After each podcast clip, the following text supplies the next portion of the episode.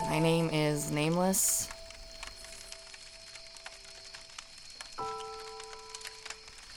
That is all you need to know. So, see you around.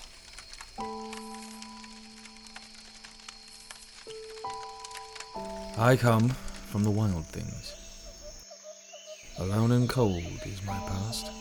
Terrifying and proud is my legend. I am Panther, none shall best me. One day, a man greets me. He smells of berries and warmth.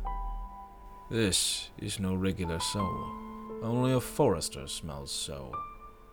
It is not wise to make enemies with them. He names himself Herrik. He praises my renown, and he asks me a favor. He brings me to her, a dirt covered little elfling. She looks to me, huddled and guarded.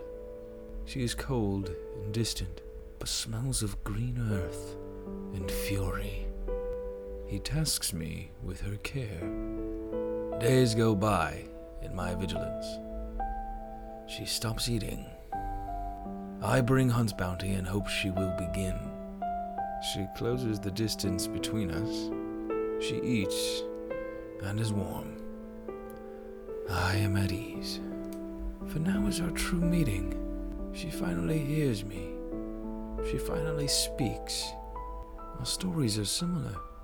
Our wounds run deep, but balm with each telling. We train daily. Herrik teaches us well, and life gathers the dust of contentment. A contentment that could not last forever. Fire again in our home. Herrik is absent. She cannot find him.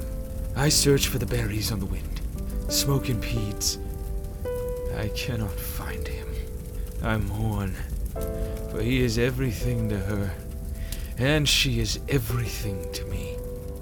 But she holds me. No tears, no cold. She calls me everything she needs. I am whole. We set out on our search. We find idiots, idiots with poor planning. But we have each other. And that is enough. Always enough.